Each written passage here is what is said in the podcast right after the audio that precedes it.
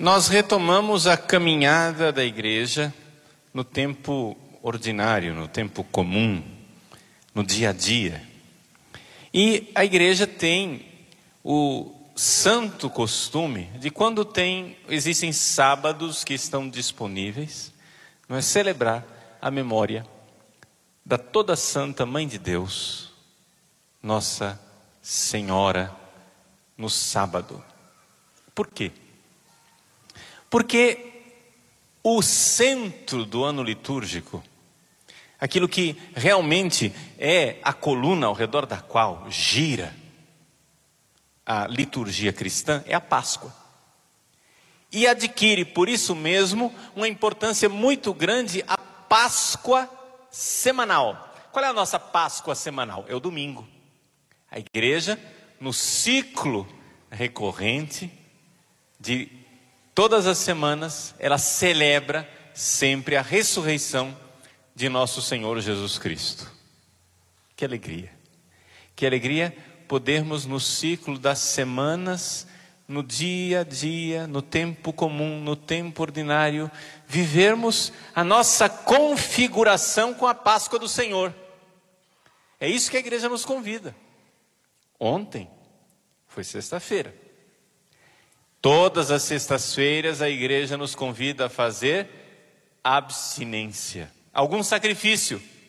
A abstinência que nós costumamos fazer todas as sextas é a chamada abstinência de carne. Por que isso, né? O pessoal fica é, perguntando, mas por que que é, não se deveria comer carne? Eu já explico para não criar confusão que aqui no Brasil a abstinência de carne ela pode ser substituída. Eu vou explicar isso com calma depois. Mas antes de falar da substituição, vamos falar daquilo que é o normal do dia a dia. O dia a dia é o quê? Que todas as sextas-feiras nós deveríamos fazer algum sacrifício. E o sacrifício comum, o sacrifício ordinário que a igreja nos propõe já há muitos séculos, é a abstinência de carne na sexta-feira. Por quê? Porque a carne é um alimento que fica mais tempo no estômago. Todo mundo sabe disso. Você come carne e você fica com o estômago cheio mais tempo. Se você come um peixe, ou então come um ovo frito, abre uma lata de sardinha, aquilo lá se digere facilmente, rapidamente e logo vai embora e aí a fome volta, né? Não é isso? Então é por isso que a igreja, é, sabendo disso, não querendo que a gente deixe de estar nutrido, você, né? Está se nutrindo, mas ao mesmo tempo aquela fomezinha chata ela volta, aquela vontade de, de comer. Então por isso que tem essa tradição de nós nos abstermos de carne na sexta-feira, porque é uma forma de penitência. Então, todas as sextas-feiras nós somos chamados a nos unir à paixão de Jesus. Você quer cantar aleluia no domingo? Tem que chorar na sexta. Você quer fazer festa? É necessário se unir ao Cristo crucificado todas as sextas-feiras. E é dever, é um dos mandamentos da igreja, não é? Jejuar e abster-se de, de, carne quando manda a Santa Mãe Igreja. E quando é que manda a Santa Mãe Igreja? O Código de Direito Canônico nos recorda que nós devemos nos abster de carne todas as sextas-feiras, quando não for uma solenidade, uma festa. Por exemplo, o ano passado, Natal caiu na sexta. Então é claro, não vamos fazer jejum no dia de Natal. Não é? O primeiro de ano, Santa Mãe de Deus caiu na sexta. Então não vamos fazer abstinência. Por quê? Porque é festa. Mas, se não é uma festa litúrgica, todas as sextas-feiras deveriam ser dias em que nós fazemos alguma penitência. Algumas pessoas generosas, a gente deve admirar isso, mas não é obrigatório. Algumas pessoas, na sua generosidade, fazem até jejum, pulam uma das refeições, Ou fazem outras coisas. Por exemplo, você mora num lugar, a casa não é sua, não é você quem manda na cozinha, e o que estão cozinhando é carne mesmo, e você vai ficar sem alternativa, não tem o que comer, etc. Então, por isso, os nossos bispos, na sua sabedoria pastoral, na prudência pastoral, os nossos bispos então permitiram aqui no Brasil que, conforme o critério de cada fiel, na sexta-feira, você possa comutar, você possa substituir a tradicional abstinência de carne por alguma outra obra penitencial, especialmente, nos recordam os nossos bispos, que a gente poderia fazer as chamadas obras de misericórdia para com os pobres, visitar os doentes, é? fazer alguma obra de misericórdia. Então, muito bem, então vamos lá acrescentar este item no nosso exame de consciência. Porque as pessoas passam batido. O pessoal não se confessa isso, mas é uma desobediência. Os cinco mandamentos da igreja, eles nos obrigam. A igreja, na sua sabedoria, ela cria essas obrigações. Então, os cinco mandamentos da igreja, que quer dizer o quê? guardar domingos e festas, não é isso? Ir à missa, pelo menos, nos domingos e festas de preceito. Comungar ao menos uma vez por ano, por ocasião da Páscoa, no período do tempo pascal. Confessar-se ao menos uma vez por ano, não é? Ajudar a igreja nas suas necessidades. A gente costuma dizer pagar dízimo segundo o costume. A palavra dízimo não está lá no direito canônico mas está lá que o fiel ele deve ajudar a igreja nas suas necessidades. O pessoal esquece de colocar isso na sua lista de exame de consciência. Falta domingo a missa e entra na fila de comunhão tranquilo, tá nem aí. Mas, pura, pera lá. Que maluquice é essa? Você pecou gravemente deixa de confessar mais de um ano, né? Às vezes, às vezes acontece isso na confissão. Quantos anos se confessa? Três anos. Além desse pecado, que outros você vai contar? Porque isso já foi um pecado. Você ficou três anos sem se confessar? Comungar, pelo menos por ocasião da Páscoa ajudar a igreja nas necessidades. Você ajuda a sua paróquia? Você ajuda as instituições da igreja, instituições de caridade, instituições evangelizadoras, como a Canção Nova? Tudo isso é ajudar a igreja nas suas necessidades, sim ou não? Mas se você não ajuda nunca, você está pecando. E pecando gravemente. Ai, padre, eu estou na sexta série, tenho 12 anos de idade, não trabalho e eu vou ter que me confessar porque eu não ajudo a igreja. Não, filho, você não trabalha, você fica quieto. Né? Você dá despesa. É só para quem trabalha, entendeu? É só para quem tem uma fonte de renda, evidente.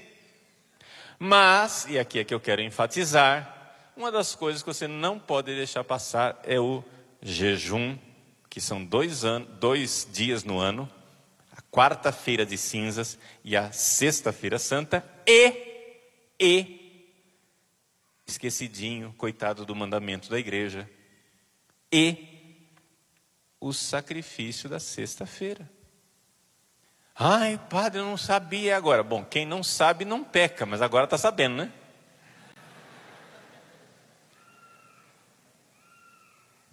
Você está arrependido de ter vindo nessa missa, né?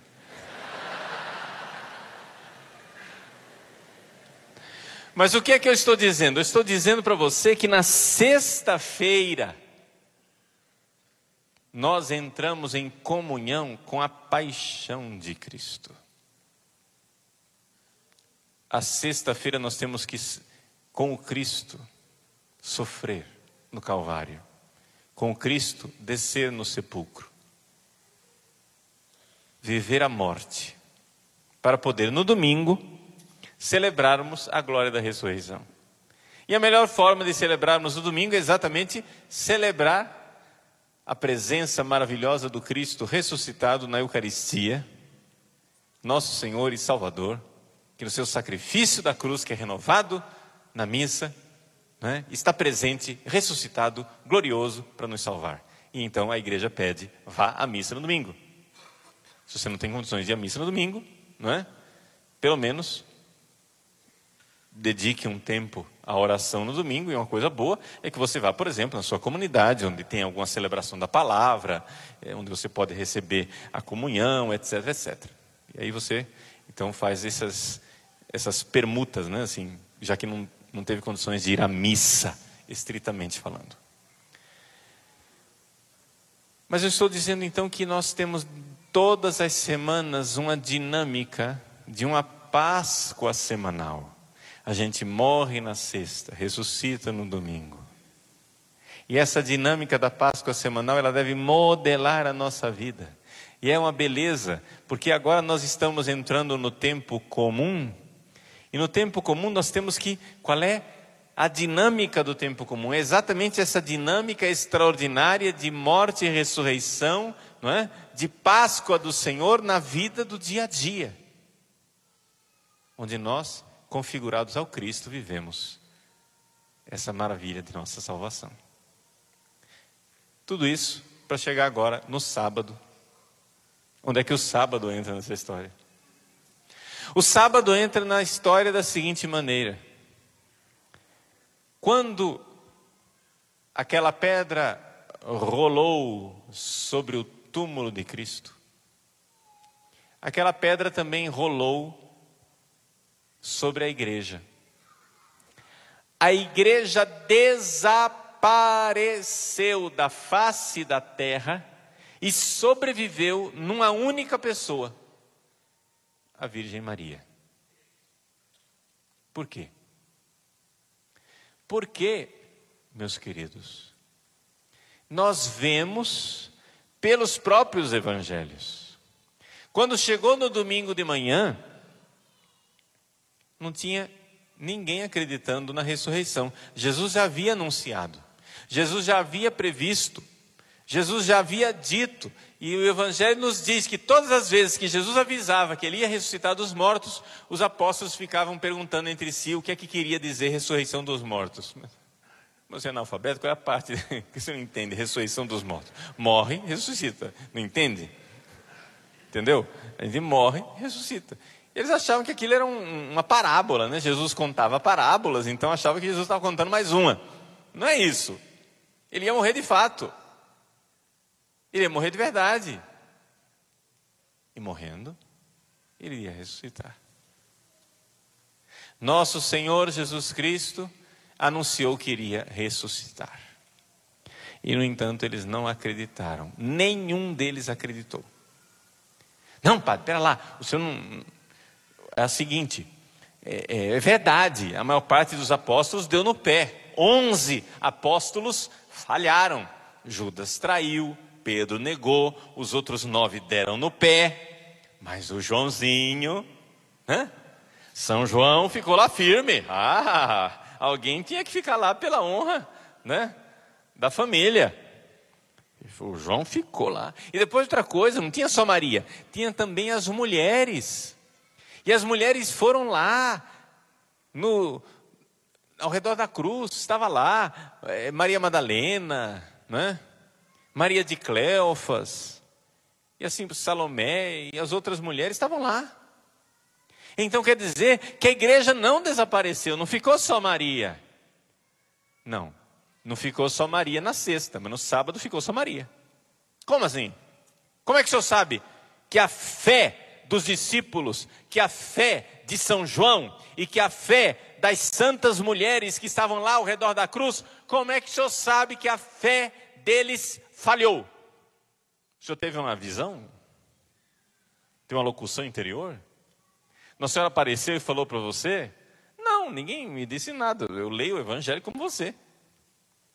E no Evangelho, está escrito que no domingo de manhã, as mulheres foram para o túmulo e iam no caminho se perguntando quem que ia rolar a pedra para que elas pudessem ungir o corpo de Jesus. Você vem me dizer que elas creram na ressurreição? Se elas iam lá para ungir um cadáver, é porque elas acompanharam Jesus até a hora da morte. Quando Jesus morreu, a fé delas morreu, foi, sumiu, desapareceu. Por quê? Porque elas não acreditavam que Jesus iria ressuscitar. Então, no domingo de manhã, as mulheres foram apressadamente para ungir Jesus, porque elas não criam na ressurreição.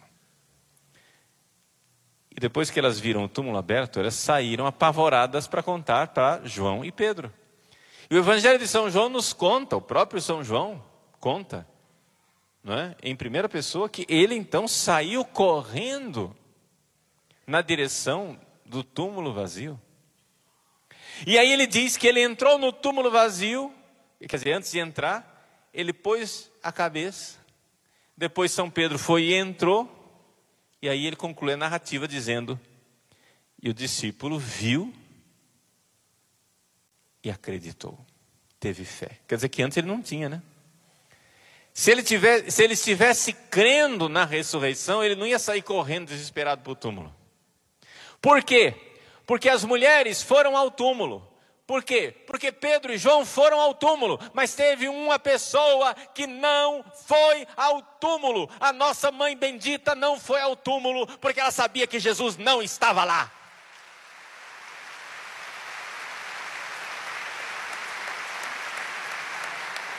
Jesus não estava lá.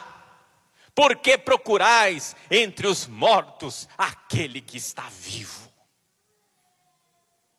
Por que procurais entre os mortos aquele que está vivo? Maria ficou no sábado, aguardando a ressurreição do seu filho, na fé. Aquela que acreditou. No sábado santo se realizou aquilo que Isabel havia profetizado. Bem-aventurada aquela que acreditou ela é bendita. Maria é bendita porque teve fé. Maria é bendita porque a sua fé foi inabalável, porque não houve nenhum ato de fé na face da terra maior do que o da Virgem Santíssima. Não há nenhuma pessoa humana que tenha tido um ato de fé maior do que o da Virgem Maria. Padre, mas e Jesus? Bom, duas coisas. Primeiro, Jesus não é pessoa humana. Jesus é um ser humano. É uma pessoa da Trindade.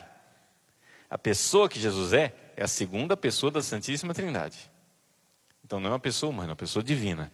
É uma pessoa divina que é plenamente homem e plenamente Deus. Igual a Deus Pai em tudo e igual a nós em tudo, exceto no pecado.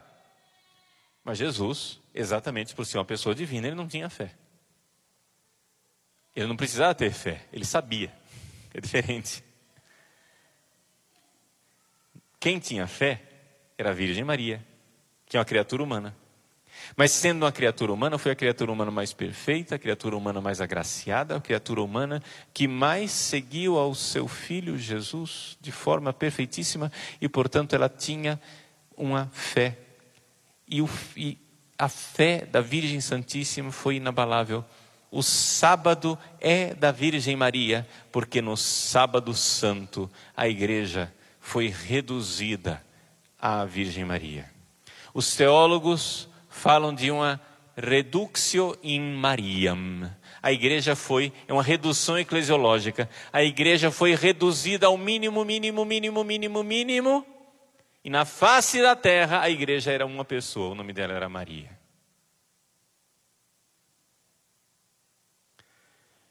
Isto que Jesus viveu na cruz, a igreja irá viver ao longo dos séculos.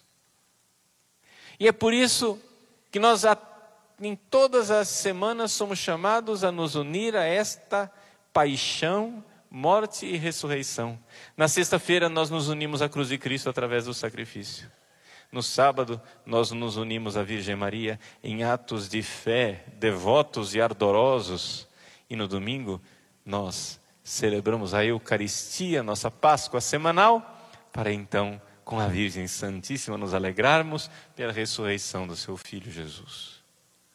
É a nossa Páscoa semanal, é a nossa dinâmica semanal e é por isso que o sábado é da Virgem Maria.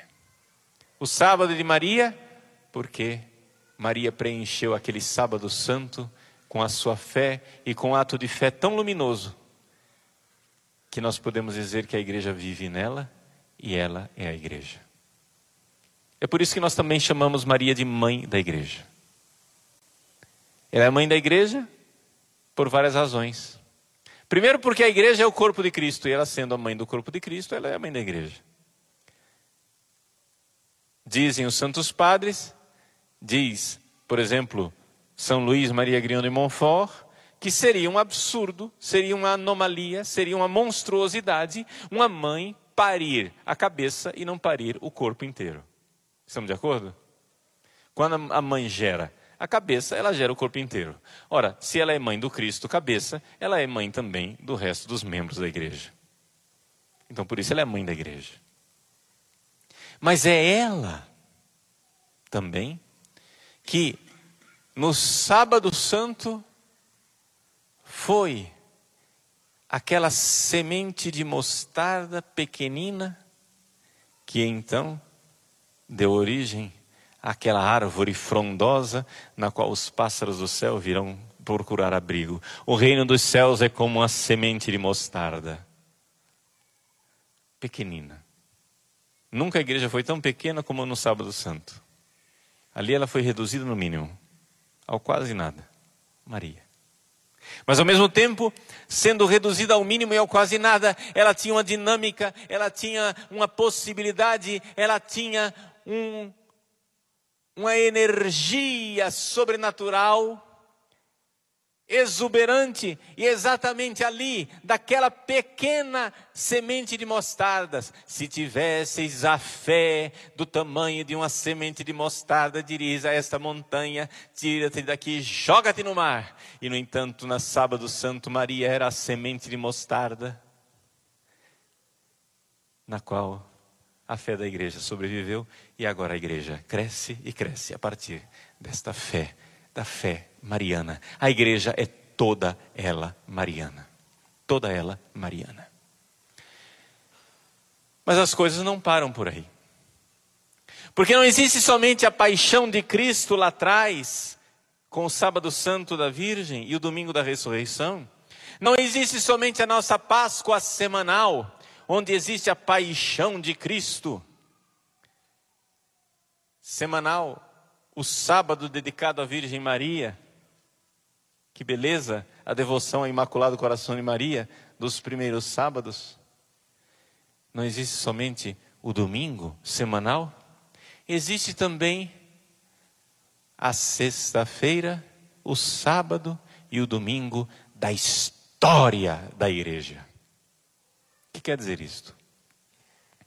O catecismo da Igreja Católica, no número 675, 676 e 677 diz o seguinte: esses três números, né?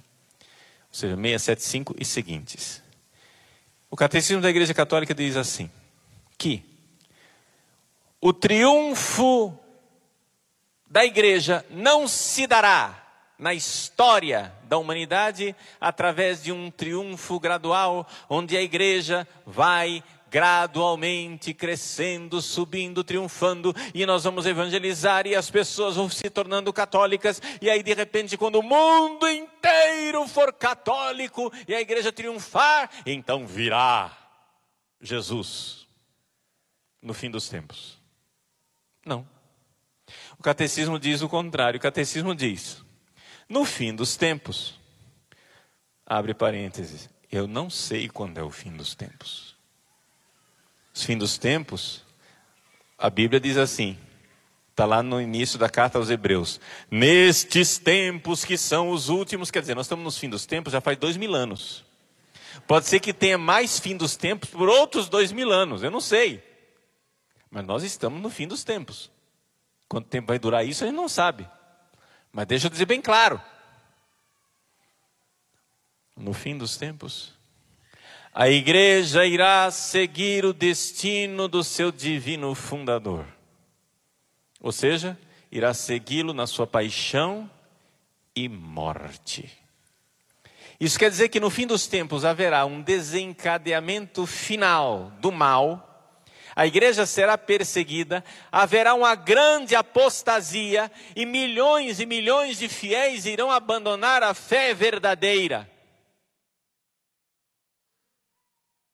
E a igreja vai desaparecer, como que desaparecer da face da terra e vai diminuir de tamanho. E então, a esposa virá do céu, ou seja, a igreja triunfante, ela virá do céu a Jerusalém celeste. É a ressurreição da igreja, que virá do céu. Então, o script do fim dos tempos já está escrito. Quando vai ser, não me pergunte, porque eu não sei.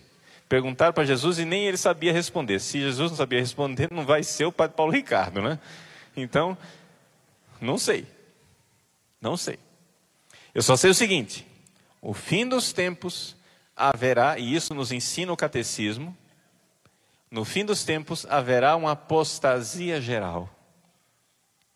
No fim dos tempos haverá o anticristo, que é uma solução, uma falsa solução messiânica para as dificuldades e os problemas da humanidade. No fim dos tempos, a igreja irá sofrer esta grande apostasia. Ela será, ela irá diminuir de tamanho e ela irá aparentemente desaparecer, como que morrer aos olhos da humanidade. A humanidade vai triun, vai assim fazer uma festa e dizer: a igreja sumiu. A igreja desapareceu, acabamos com o cristianismo. Na verdade, a igreja não acabou. Por quê? Porque a igreja sobreviverá naqueles que são da Virgem Maria. São os apóstolos dos últimos tempos. Assim como no sábado santo a igreja sobreviveu na Virgem Maria, no fim dos tempos, na provação final, a igreja irá sobreviver naqueles que são de Maria, naqueles que pertencem a ela, naqueles que estão juntos, junto com ela aqueles que são devotos dela. E é por isso que não sei se nós somos a geração que irá ver o fim dos tempos. Eu não tenho a data, mas eu sei o seguinte: segura firme na Virgem Maria e aguenta a onda. Entende? Segura firme na Virgem Maria e aguenta a onda. Por quê? Porque você precisa da fé que sobrevive no meio das provações. Então vejam, são as coisas, não é? Lá atrás, dois mil anos atrás, paixão, sexta-feira. Sepultura do sábado santo, a fé da Virgem Maria. Domingo de Páscoa, ressurreição. A igreja, no fim dos tempos, irá viver a mesma coisa. Lá no fim dos tempos, a igreja vai viver a grande apostasia. A igreja irá seguir o destino do seu divino fundador. Ela vai morrer de certa forma. E aí, irá sobreviver num sábado santo naqueles que são marianos, como a Virgem Maria. Lembrando que existe uma profunda união entre os apóstolos, como João, que ficam ao lado da Virgem Maria, e aqueles que, ao contrário, não estão ao lado da Virgem Maria. Você vai dizer assim, não, pare, mas aí não dá, porque acontece o seguinte: se João, se João tivesse é, realmente a Virgem Maria do seu lado, ele tinha acreditado no sábado santo. Eu sei, meu filho, só acontece o seguinte: dali para frente, João capítulo 19, João levou Maria para sua casa. Ele ainda tinha que aprender a ser filho de Maria, entendeu? Ele tinha uma escola para fazer. E dali para frente ele viveu aquilo. Não é automático. É como tem gente que acha, não é? Que a consagração à Nossa Senhora é uma coisa automática, entendeu? Um ato mágico. Né? Você faz, é, é como se fosse pozinho de pilim-pim-pim, entendeu? Você faz lá a consagração à Nossa Senhora, vai diante de uma imagem de Nossa Senhora, fala as palavras mágicas, né? Sim, salabim, pilim-pim-pim, e aí agora você é um filho de Maria. Meu irmãozinho, pedala, Robinho, entendeu? Você tem que pedalar. Se você não vive as virtudes da Virgem Maria, você não vai ser filho de Maria. Não é? Se você está querendo, achando que basta pôr uma corrente no braço e viver da forma avacalhada que você vive para entrar no céu, desculpa eu né, frustrar você. Não vai dar certo. Tá? Seu lugarzinho no inferno já está lá escrito com seu nome. Tá? Você vai para o inferno de corrente e tudo. Não vai funcionar. Não é mágica. Não é mágica. Você quer ser de Maria, mas não quer viver as virtudes da Virgem Maria. E a primeira virtude da Virgem Maria é a fé. Você precisa de fé. E eu tenho insistido isso nas minhas pregações. Todos os dias que você for rezar, peça a fé. Peça a fé. Nesse acampamento nós estamos falando muito de castidade, estamos falando muito não é, de pureza, nós estamos falando muito de é, guardar a castidade. Ótimo. Mas isso daí só vai funcionar realmente se você tiver fé. Você precisa pedir mais fé. Primeira coisa que está fraca em você. Se você anda caindo contra a pureza, se você anda vivendo pecados contra a pureza, é porque você precisa de mais fé. Peça fé. E a fé, pedir fé, é uma dessas orações infalíveis, gente. Sim, infalível. Por quê? Porque o que acontece é o seguinte: quando você pede para ganhar na Mega Sena acumulada, eu acho que você, provavelmente, Deus não vai ouvir sua oração. Sabe por quê? Porque junto com você tem milhões de pessoas pedindo a mesma coisa. E Deus é Pai, não vai, não vai ouvir a oração, né? A sua oração desse jeito. Ele tem um milhão de filhos pedindo a mesma coisa. E os bens materiais não dá para a gente repartir desse jeito. Se você dá uma fortuna para um milhão de pessoas, pega um milhão de reais e reparte por um milhão de pessoas, cada um ganhou um real, continua tudo pobre do mesmo jeito, né? Porque os bens materiais são assim. Mas os bens espirituais não. Quando você reparte, você não perde nada. Quer ver? Eu estou aqui partilhando a minha fé com você. Eu estou aqui transmitindo para você um conhecimento das coisas espirituais. Eu não estou perdendo nada e você está ganhando. E o irmão que está do seu lado está ganhando também. E tudo que você ganhou, ele ganhou também. E nós ficamos todos ricos. Amém? É assim que é a fé. Assim que é o mundo espiritual. Não é? A gente não fica pobre quando a gente partilha a fé não diminui. Então você precisa pedir a fé. E Deus irá ouvir a sua oração. É uma oração infalível. Pedi e recebereis, batei e abri-se-vos-á, buscai e encontrareis, e vos será dado a medida, calcada, sacudida, abundante em vosso regaço. Deus vai nos dar a fé. Peça a fé nesta missa. Se você quiser pedir alguma coisa nessa missa, né? além de pedir a pureza, como o Padre Demétrio ensinou para nós no programa agora há pouco, né? Peça a fé. Peça a pureza também, mas peça a fé. Porque se você não tiver fé, não vai ter pureza. Está entendendo?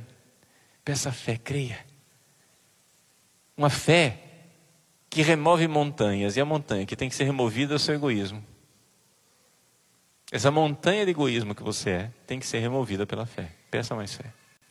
Que a sua fé de hoje seja maior do que a fé de ontem, que a fé da manhã, se Deus quiser, vai ser maior do que a de hoje. E você peça a fé e você vai crescendo de fé em fé. Então, celebrar o sábado é celebrar a fé da Virgem Maria. E pedir a ela as virtudes dela. Minha Senhora, diga isso à Virgem Maria. eu sou todo teu, mas não somente isso, tu és toda minha. Santa Teresinha do Menino Jesus, que sou muito devoto de Santa Teresinha, todo mundo sabe disso. Ela compôs, já no seu último ano de vida, uma poesia onde ela canta a vida da Virgem Maria. Né? Era um projeto que ela já tinha há muito tempo, e ela começa na, na primeira estrofe, ela diz isso.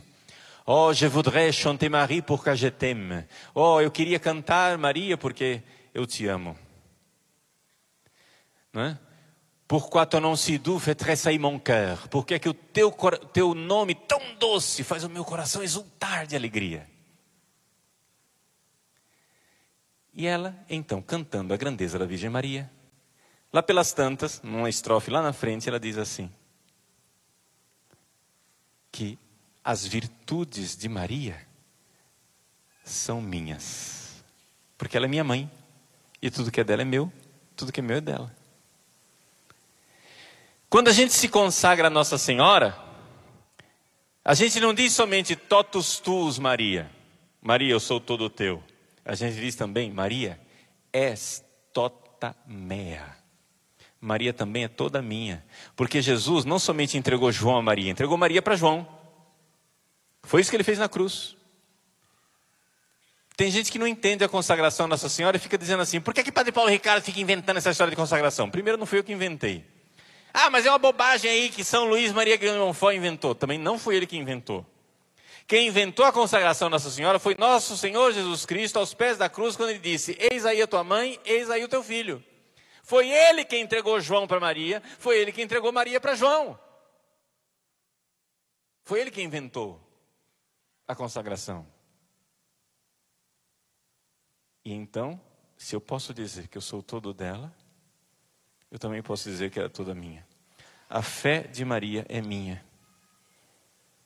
E quando eu vou comungar, hoje que você vai participar da missa, você vai chegar e dizer para Nossa Senhora, na hora que você recebeu Jesus na hóstia consagrada, você vai dizer assim: Jesus, olha, a minha fé é bem pequenininha, mas eu tenho aqui um suplemento. A fé da sua mãe, que também é minha. E eu quero crer que você está aqui, Jesus, do mesmo jeito que Maria cria quando ela recebia a comunhão das mãos de São João. Jesus, o meu amor é bem pequeno. Eu nem sei te amar, Jesus, quando eu recebo a comunhão. Mas eu tenho aqui um suplemento. Eu quero te dizer, Jesus, que o amor de Maria também é meu e eu quero te amar com o amor dela. E eu quero dizer, Jesus, tu és tudo para mim. Porque, como Maria vivia totalmente para ti, Jesus, eu quero viver. E que todas as virtudes esplendorosas dessa Santíssima Mulher, essa mulher vestida de sol, essa mulher extraordinária, que aparece no Apocalipse radiosa, que foi tão humilde e escondida aqui na terra e que no Apocalipse é apresentada por Deus na sua glória. Que essa mulher seja aquela que vos ama em mim, que crê em vós, em mim, e que faz tudo aquilo que eu preciso fazer, Jesus, por vós, através das graças dessa mãe graciosa dessa mãe bendita, dessa mãe formosa, a belíssima Virgem Maria. Como ela é bela. Bela, porque belas são as suas virtudes. Bela, porque é bela o seu coração. Imaculado, castíssimo e puríssimo. Que beleza o coração da Virgem. Como é belo amar a Deus assim. Como é belo ser toda de Deus como ela é. Ajudai-me, Mãe Santíssima para que eu possa celebrar essa santa missa e receber a santa comunhão, agraciado pelas vossas virtudes. Amém.